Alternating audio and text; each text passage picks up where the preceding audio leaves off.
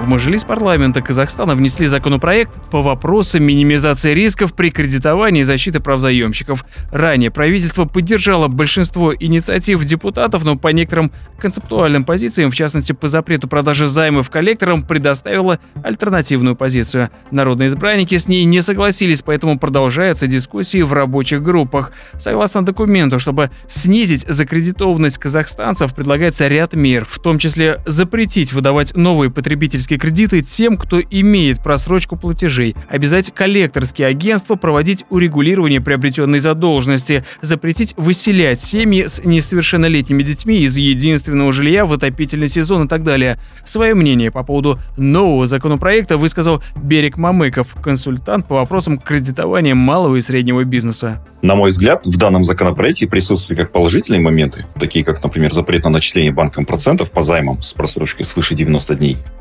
или отсрочки по кредитам для солдатсрочников на период службы, так и популистские меры, такие как списание долгов по кредитам гражданам при наличии добровольного отказа от получения кредитов в будущем.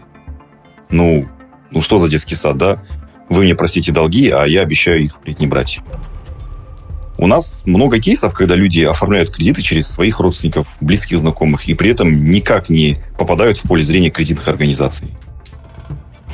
По мне, данный законопроект создает видимость защиты интересов граждан, поскольку те ограничения и ответственность, которые он предусматривает, как в отношении злостных неплательщиков, так и в отношении лиц, причастных к незаконной продаже личных данных граждан, они и так присутствуют в действующем законодательстве, как в уголовном, так и в административном праве. Также в этом законопроекте предлагается запретить выселять семьи с несовершеннолетними детьми из единственного жилья в отопительный сезон. Кажется, что хорошо, но, на мой взгляд, надо вообще законодательно запретить банкам принимать в залог недвижимость, которая является единственным жильем в семье с несовершеннолетними детьми. Отдельно хотелось бы отметить про предлагаемые ограничения в части продажи кредитов коллекторским компаниям.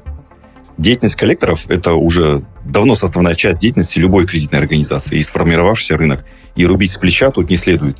И любые ограничительные меры в их деятельности следует направить на то, чтобы они не нарушали конституционные права граждан, пусть даже и злостных неплательщиков. Но все же право гражданина на частную жизнь, его честь и достоинство еще никто не отменял.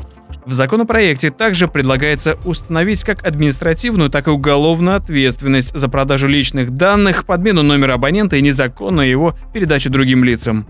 Равиль Сайганов, специально для Бизнес.ФМ. В целом, весь этот информационный шум, связанный с борьбой за кредитованностью населения, больше похож на имитацию бурной деятельности, где вместо реальных действенных мер нам предлагают законодательные ограничения в кредитовании. Банки и так не кредитуют лиц, имеющих просрочки по кредитам. И прописывать это отдельным законом, как-то излишне кажется. Корень зла не в самих кредитах, а в низких доходах населения.